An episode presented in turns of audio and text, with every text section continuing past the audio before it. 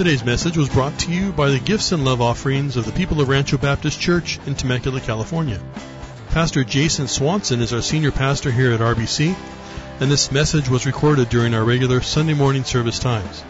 Pastor Jason is currently in a series he's calling a walk through the book of Acts, Jesus at Work. Today in part 54 of our walk through the book of Acts, Pastor Jason is in Acts chapter 16, starting at verse 16, in a sermon he's entitled A Spiritual Battle. Let's join Jason now in his message. I get the privilege as well as the great responsibility to, to bring the word Sunday after Sunday, and we find ourselves this morning back again in the book of Acts. And as I was preparing for this message this week, I came home on Thursday, as maybe some of you did as well. And when I got home, my, my kids asked me, Dad, did you hear what happened in Santa Clarita today? And I said, no, I, have been living in a, a, little bit of a hole, working on Acts, barely pulling my head up. What, what do you mean? What, what happened? And they said there was a shooting in, in Santa Clarita at Saugus High School. And, and Santa Clarita is pretty close to our hearts. Why? Because that happens to be where I met my wife. So, so I, I love Santa Clarita and, and we went to Masters College. And when I went there, there were several guys on our cross country team that had actually ran for Saugus High School. And so as I, as I began to hear the story and, and everything that happened, I was obviously shaken. What, what do you do with that? Right? What, what do you do with a 16 year old boy who, who, who brings a gun to school and, and, and then shoots? You know, I've, I've heard lots of, of reasons as to why this has happened, and, and those that um, don't like guns, they would say, oh, that's the problem. Just get rid of all the guns and all this will stop. I'd say, well, Turn with me to Genesis chapter 4 and I'll show you where murder happens where there are no guns. Come with me to Papua New Guinea and I will show you where murder happens where there are no guns. No, guns is, is not the only issue of what's going on here. Others would say, oh no, it, it, it's his upbringing. Find out about his family and you're going to see why this happened. And, and, and although I, I would say that there probably is some of that, uh, what I want to remind us this morning is what we're going to see in, in the book of Acts. Turn with me to Ephesians chapter 6. And I believe this is what's going on as well as those other things. I, I, I don't believe this is just one factor that plays into this and, and why we see so much violence happening and, and school shootings as of late and why suicide rates have, have escalated. I believe sometimes we here in America, we forget the world that we live in and the spiritual realm of what is happening in the spiritual realm. And, and this is what the apostle Paul has to say about such things. Ephesians chapter 6 verses 10 to 20. A passage of scripture we're all very familiar with, but I think many times we just forget about it. Why? Because this isn't something that we see right in front of us, and so we naturally assume, oh, there, there must be other reasons why all this is happening. And yet I, I would say, no, it's all part of the reason why this is happening. Finally, be strong in the Lord and in the strength of His might. Put on the full armor of God so that you will be able to stand firm against the schemes of the devil. That, that is what we're going to see today. The schemes of the devil. And the, the scheme of the devil that started in the garden, that continued on all the way through history to the book of Acts and to the establishment of Christ Church is still going on today. He, he hasn't pulled back and said, oh, I'm just going to play this one easy and I'm going to stay out of it. No, no, he's still involved.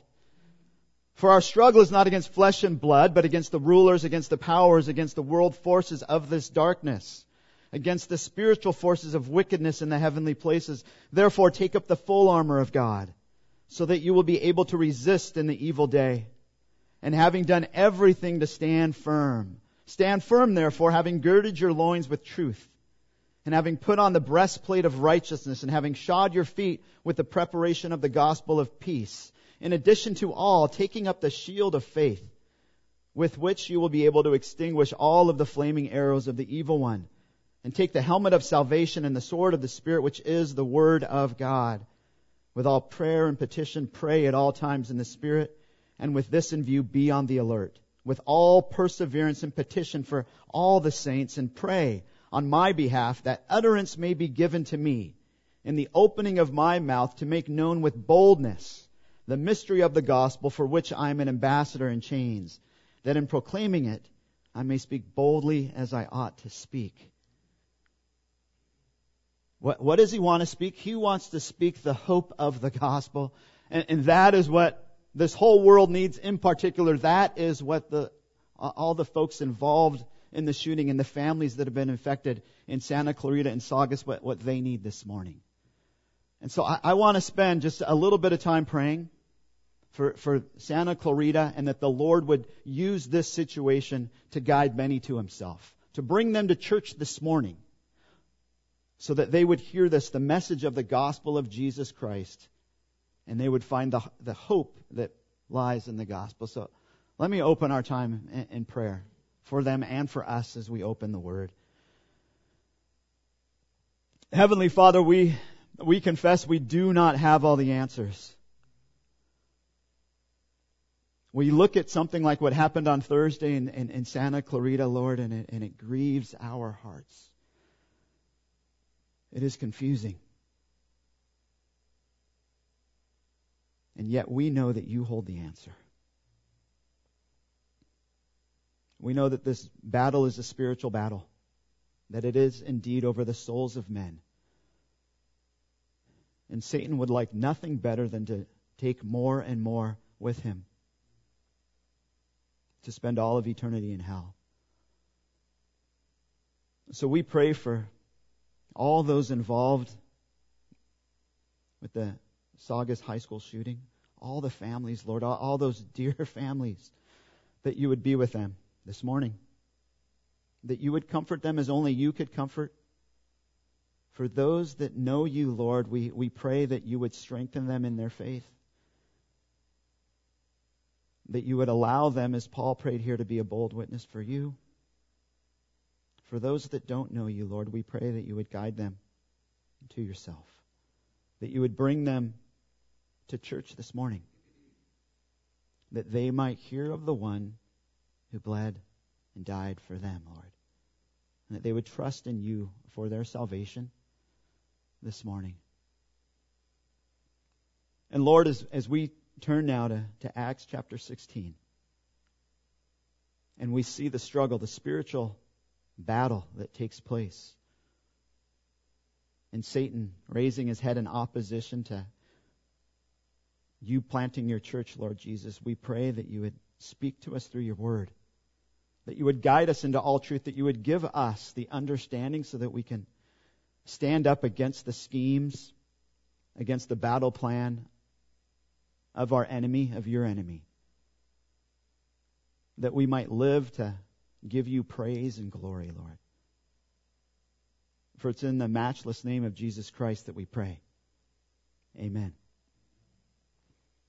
So please turn with me to, to Acts chapter 16.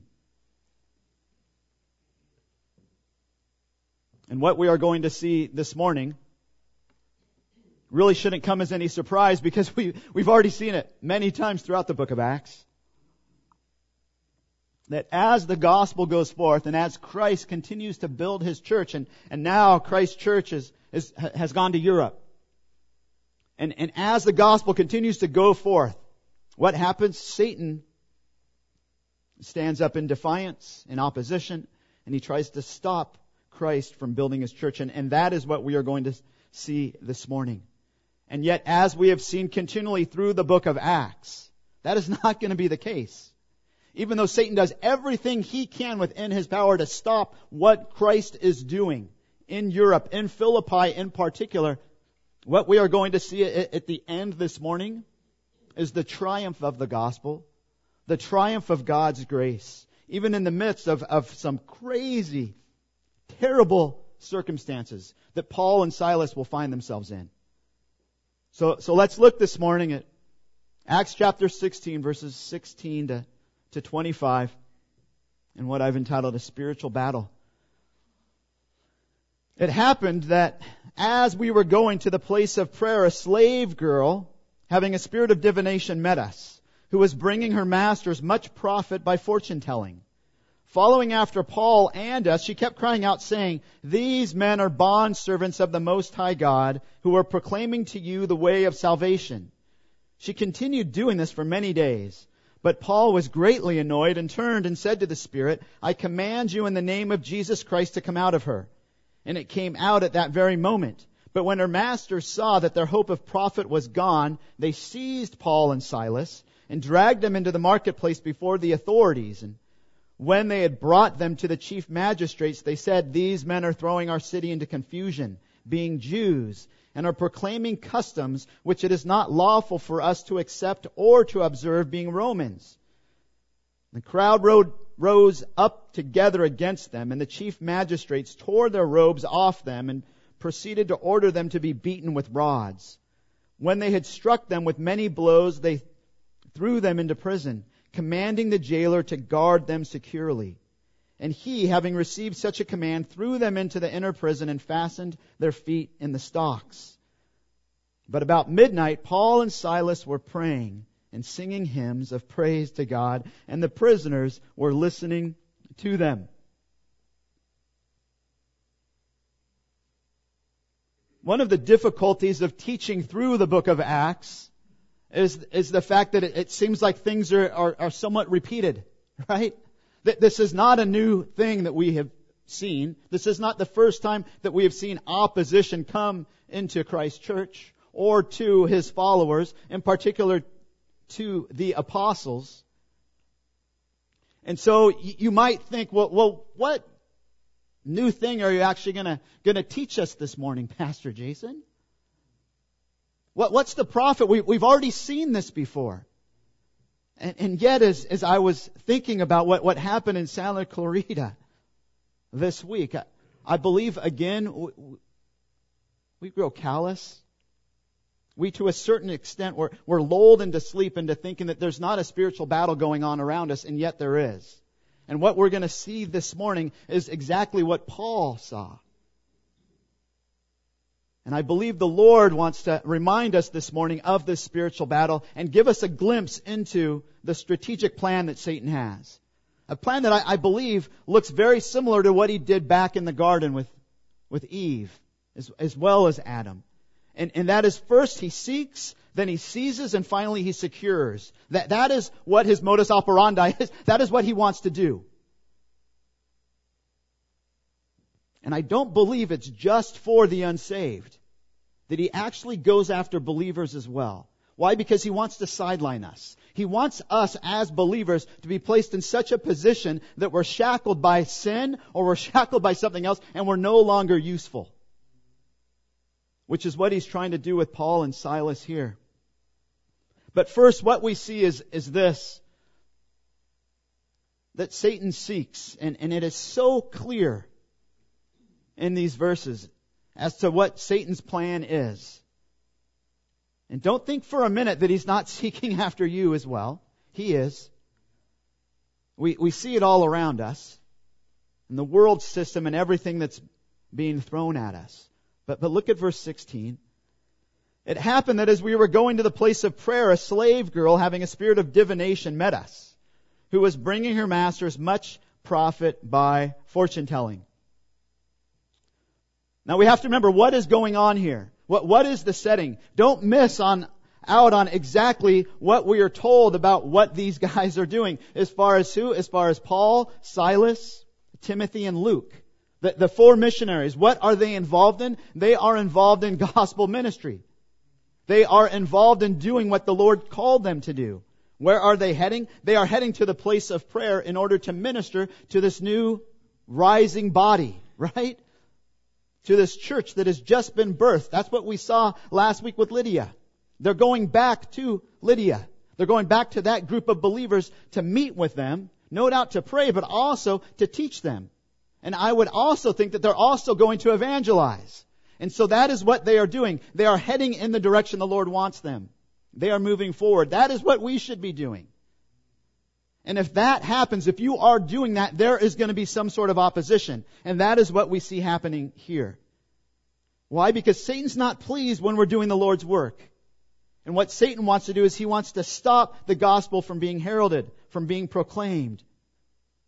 And so what does he do here? He, he uses the slave girl and, and notice the contrast between what we saw with Lydia and what we see here. And instead of giving, giving us a name as to who the slave girl is, she's unnamed. That, that's significant.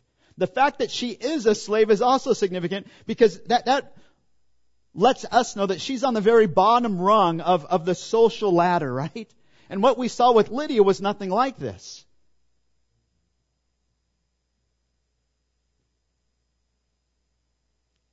But there's some more significant things that we see besides her just being unnamed and besides her just being a slave girl. What, what do we see? We see that she, she has a spirit of divination. In the Greek, what that means is it's a spirit of Python. You know Python the snake. And in, and in Greek mythology, that this Python, this great big snake, was known. And this, I guess, grandiose story of the fact that this snake would, would guard the entrance into the Oracle of Delphi. And as the snake guarded this entrance, supposedly Apollo came and, and defeated the snake, killed it. And then he turned this Oracle of Delphi into a place of worship for himself. And then what he would do is, is he would grant any of his followers, particularly women, he'd, he'd give some of them this special power. And they called that, those kind of ladies in particular that had that, that special power, Pythoness, that, that they were given the power of Apollo. And what was that power? Well, we see that that power was in fortune telling. But, but don't think of fortune telling as you, you drive by here and you see, oh, fortune telling, you go inside and, and they whip out these cards and they nice, methodically tell you what's going to happen in the future or what have you. I've never been to one. But it's something like that, right? And you sit in a nice chair and everything's great and, and, and maybe they give you some coffee. I, I, I have no idea. But what this is entirely different. This word actually means manic. This means an unnatural, frenetic, frenetic behavior that, that's like convulsing, go, going into some sort of trauma, traumatic event, episode. And, and, and, and what this would look like is when, when this demon came upon her, everybody would know because all of a sudden she'd start convulsing. And she would start freaking out right in front of them. And then this demon would take over. And this demon would be a- a- able, by the power of Satan, to tell what was going to happen in the future.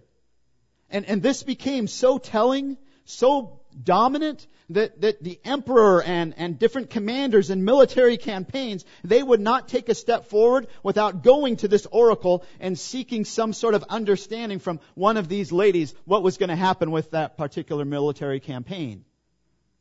This was inbred into their culture. This was huge. And yet, instead of telling the future, look at what she tells in verses 17 to 18 she, she actually testifies about Christ. Totally flipped upside down. This is not what you would think would normally happen. Following after Paul and us, she kept crying out, saying, These men are bondservants of the Most High God, who are proclaiming to you the way of salvation. She continued doing this for many days, but Paul was greatly annoyed and turned and said to the Spirit, I command you in the name of Jesus Christ to come out of her. And it came out at that very moment.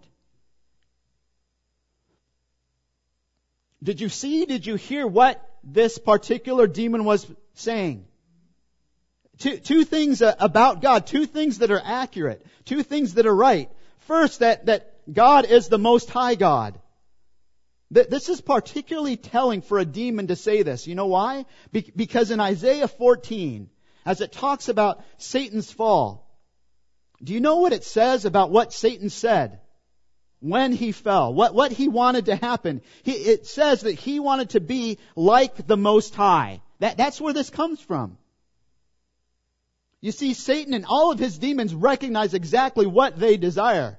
Because Satan has pitched this to them. No doubt time and time again, his desire hasn't changed from the beginning.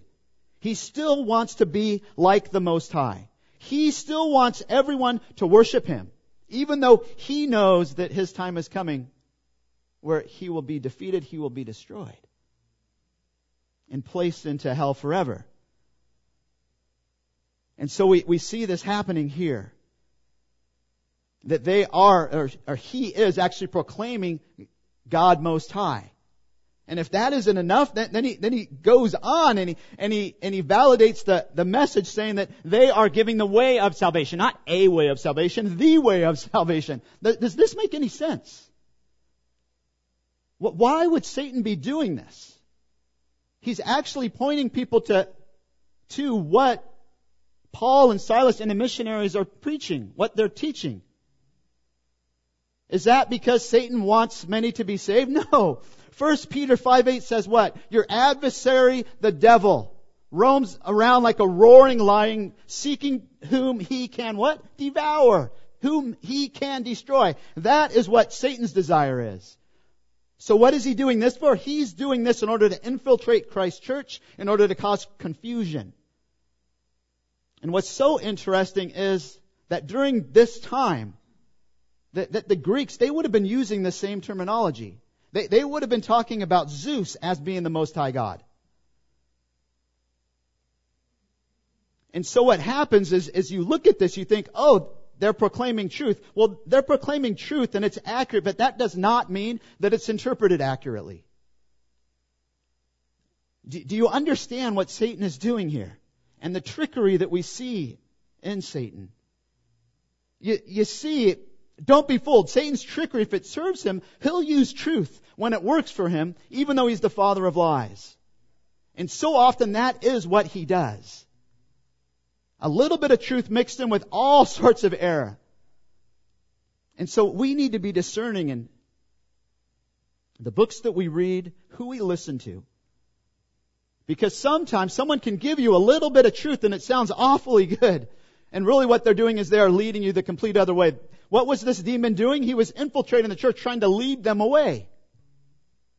Give off the idea that he was for them when he really was not. And should this entire occurrence really surprise us?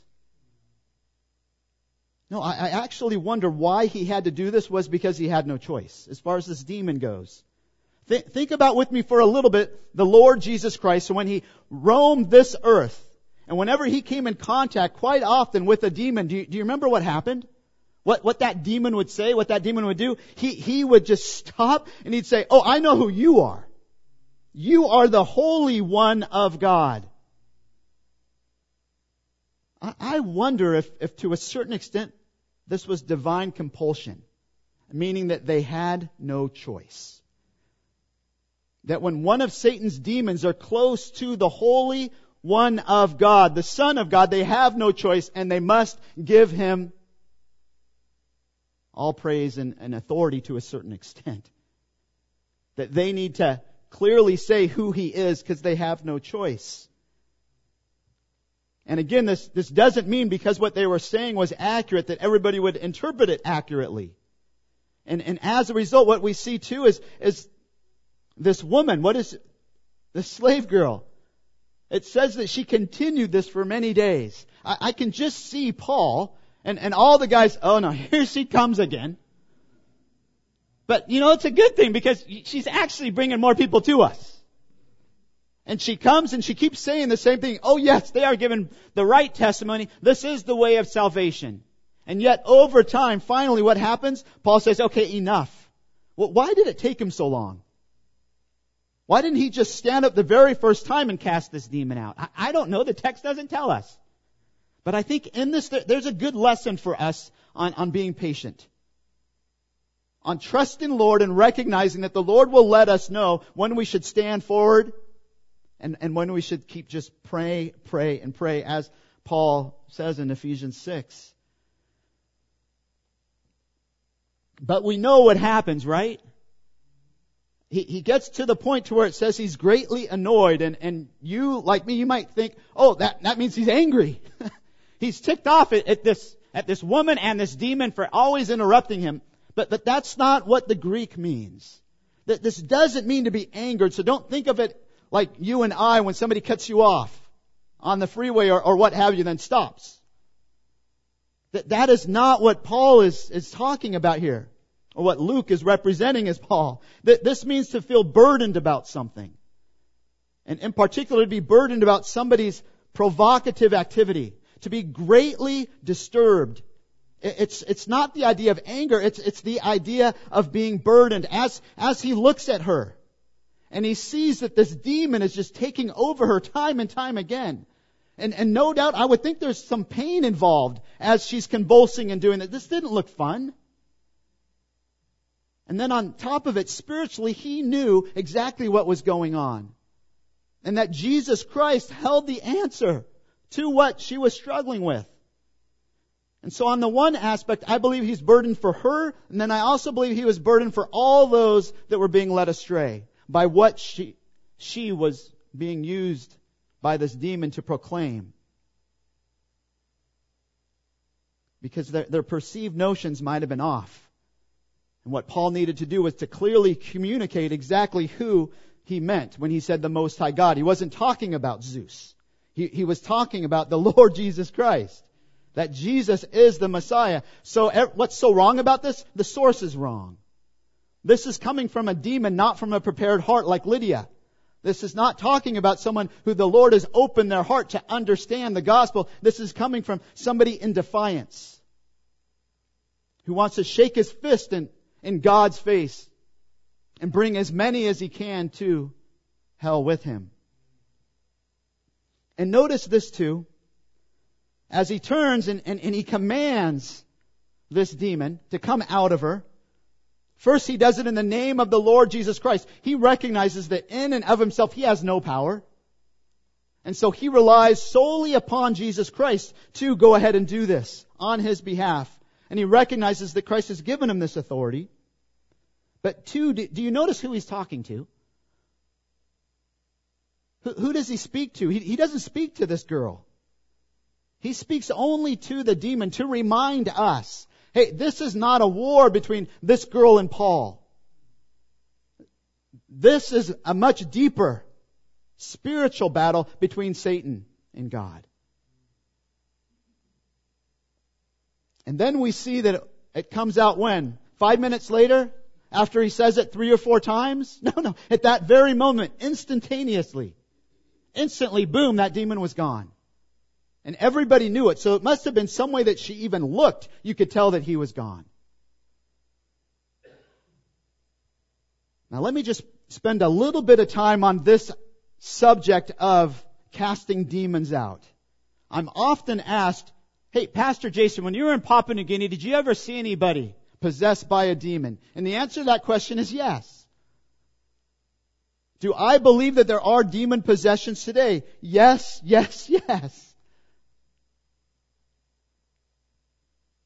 So then do I believe that I, like the apostle Paul, can command a demon to come out of someone? And, that is where I would say we must be careful.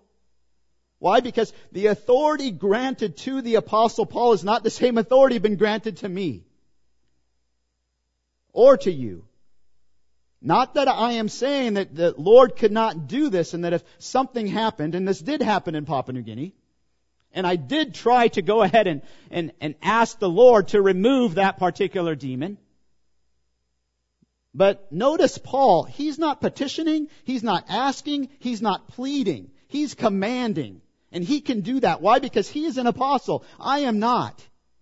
And so I did not know when this was happening, if this was going to work. So what did I do? I trusted the Lord. And I said, hey, if this is your will, please, Lord, cast this demon out of this guy right now before I get hurt. It, it, it, wasn't funny. It was life threatening. And yet the reality is nothing changed. He kept coming at me with a machete. And so what did I do then? I ran. And, and that's what I would encourage you to do. And if this happened here in America and somebody called upon me to do the same thing, I would go, I would pray, and then if that demon didn't leave, I'm not going to stick around for three days. I'm going to recognize that that is not the Lord's will at this particular time.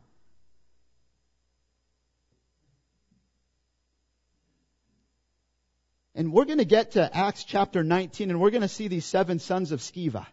Right? And we're going to see these guys go and they try to do what Paul's doing. What do, what do the demons say? Hey, we know Paul, we know Jesus, but who are you? And those guys leave bleeding and naked.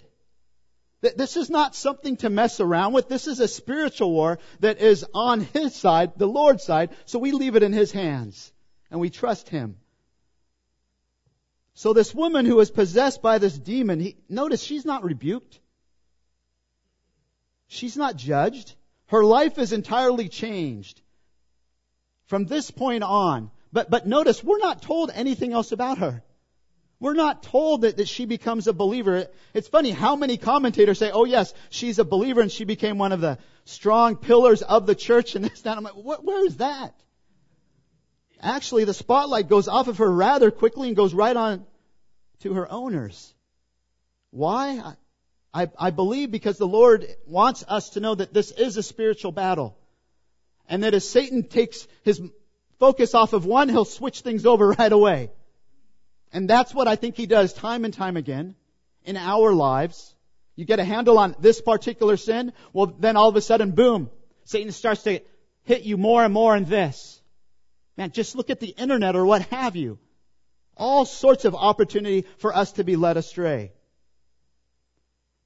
But with this woman in particular, we don't know. We, we don't know exactly what becomes of her. But we do know that physically she is delivered. And no doubt spiritually the Lord wanted her to be delivered. So, so yes, it, it could, it would make sense that, that two of the guys stay, Timothy and Luke. Notice how they're not taken as, as we continue on. It's just the two guys that are Jewish that are taken. And, and that's for a reason, because this is going to be something that they're, that they're trying to turn this into a us versus them. The Jews against us Romans. And they know that if they can say that, that, that then everything will go their way. But we see that Satan is not just trying to, to seek out people, but he desires to seize people as well, to, to get them into his trap and to keep them there. Both believers and non-believers. Look at verses 19 to 21.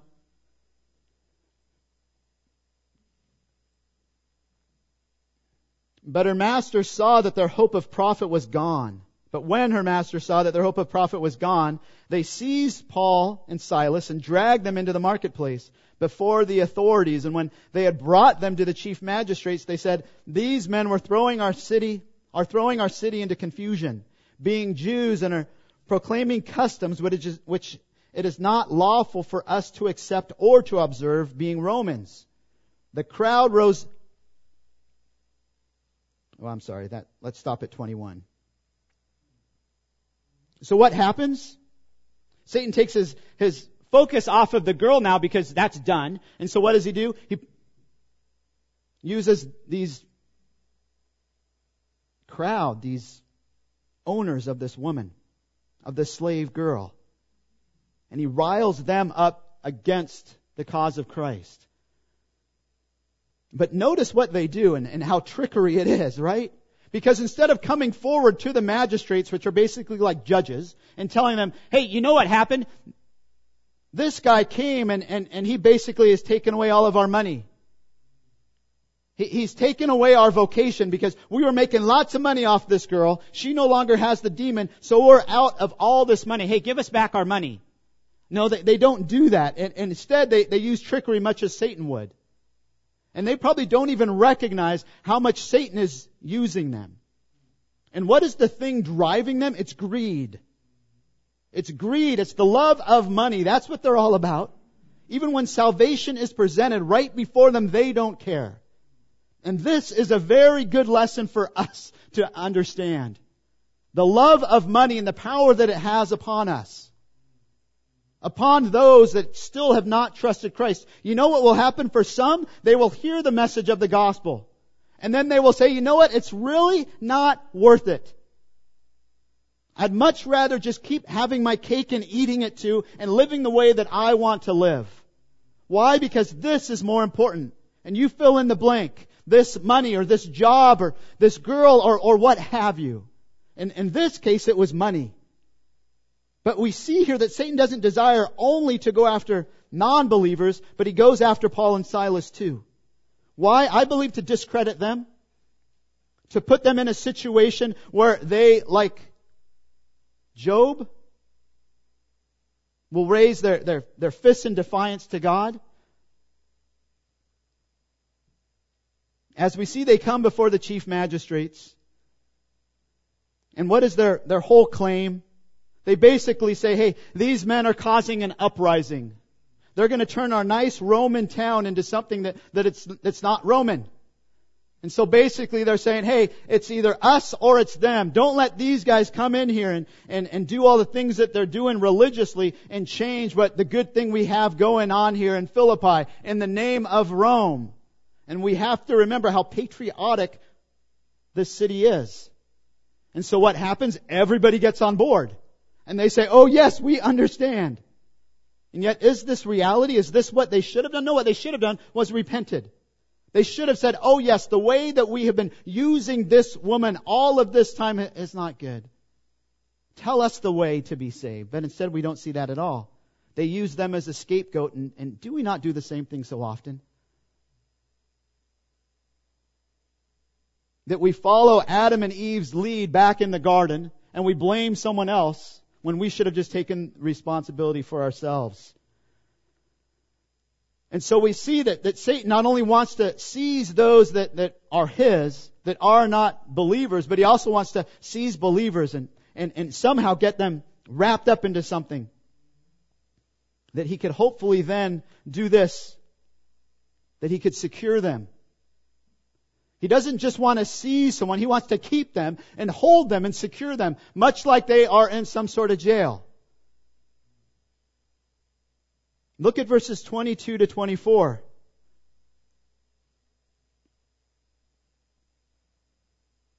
As we see the response, the crowd rose up together against them, and the chief magistrates tore their, their robes off them. See, notice how angry they are.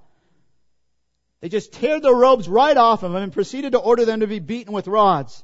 Recognize this is not the same as being scourged like Jesus was with the cat of nine tails. This literally was a whole bunch of rods that were then used to, to beat someone. This wasn't capital punishment, but it was very, very mean and aggressive and caused great suffering, but not to the point of death. Later, the apostle Paul will write in 1 Corinthians, or 2 Corinthians 11, that, that he was beaten with rods three times, and, and he was five times whipped like Jesus was with 39 lashes, where 40 was known to be what would kill you. Why, why is Satan doing this? He, he's doing this in, in order to, to wear them down. To get them to the point to where they will just curse God. And they will turn away from what they're doing. And you know what? Satan wants to get you and he wants to get me in that same position. He wants to trap us. He wants to secure us so that we feel discouraged, so that we feel depressed, so that we feel hopeless. And so we see this, this, the shame of our sin and we think, oh my, that the cross of Christ could not pay for that. And we become so defeated that we're no longer useful to the Lord. That's what he's trying to do here. And Satan tries to do that to us today through all sorts of means. It can be through money, allowing somebody to get so much into money that that becomes their God. It, it can be through the internet, watching things that they should not be watching. It can be through anger, all sorts of things that, that Satan will use in order to secure us and put us in this position where we, we cannot come out of it. Why? Because our focus gets off of the Lord Jesus Christ and understanding His grace, and our focus gets on to this other thing that becomes all encompassing for us. And although Satan desired to trip up and secure Paul and Silas, this is so cool the way this, the way this ends here. At least now we're going to come back and, and look at what happens when they're in prison next week. But look at verse 25 and, and the hope that we see in this. But about midnight, Paul and Silas were praying and singing hymns of, of praise to God, and the prisoners were listening to them. Notice this, instead of cursing God, or instead of even just being what, what we would think of normal, right? And instead of just saying, oh man, this hurts, I'm in pain, hey, aren't you in pain? And, and this and that. Instead, their response is not normal. This response can only come by the grace of God living and active in their lives. And that is exactly what we see. Because you have to understand what, what this is communicating. Not, not only do, do they, do they take, take the clothes off of them, beat them with these rods, then they put them inside the inner part of the prison. This would be like solitary confinement, cut off from everyone, totally dark, dirty, dingy, gross, disgusting. So just on that aspect, nobody wants to go in there. On top of this, they've just been beaten. On top of that, they put them in stocks. And the way that you could do this is they had different holes. So your feet could be, you know, shoulder width apart, where, where it's not terrible, but you, you're still confined. Or they could pull your, your feet so far apart that, that you're, you're miserable. And your legs are miserable, and you're cramping. And of course you can't sleep. And some say that they were actually secured to the back of the wall. And even in that state, look at what they do. They pray and they praise. How can you do that? You can't do that, but Christ in you can. God's grace can do that. And that's what we see. Why do they respond like this? I believe they respond because they recognize for me to live as Christ and to die as gain. You know what? If this is all that you got and I'm gonna die here tomorrow, well then praise the Lord because I will be so much better off tomorrow. And perhaps even going further, they recognize what a blessing it is to actually suffer for Christ's sake. And the testimony that they are to the Lord for Christ's sake in their suffering. And so then they can do something that just goes so much beyond what normal human expectation would be in this case. This is not what you would see, what you would think would happen when somebody goes into prison. No wonder why all the prisoners stop and listen. Why? Because they probably never ever heard praise and worship and prayer in a cell. Especially in somebody in solitary confinement that's in the dungeon, in the very bottom of the prison. And yet that's the way they respond.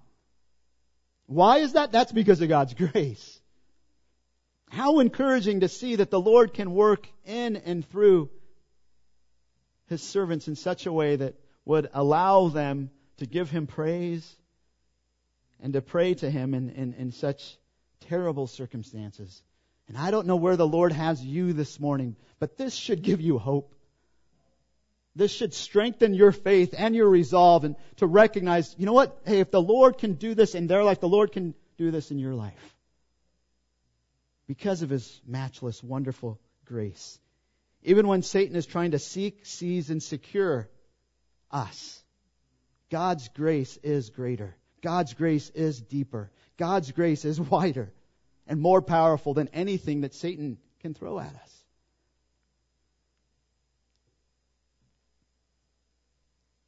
I, I have some points to ponder, but I, I'd just like to leave it with this. I'd like to leave us considering God's wonderful grace and how it was manifested in, in the lives of, of Paul and Silas after all of this. And what we're going to see next week is even more amazing as we're going to see a, a, jailer who at one point is ready to commit suicide and then at the end is now praising the Lord, putting his life on the line and, and looking after these guys and washing their wounds, taking them to his own house. How can that happen? That can only happen by God's grace. So let me close our time.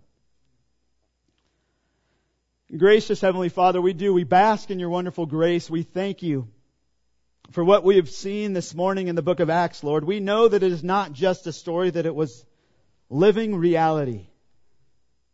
That what Paul and Silas endured, they really did endure. That the pain and the suffering that they went through was real.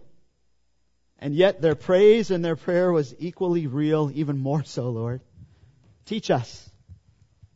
Teach us to praise you and to have our focus upon you to such an extent, Lord, that, that the things that happen in this world,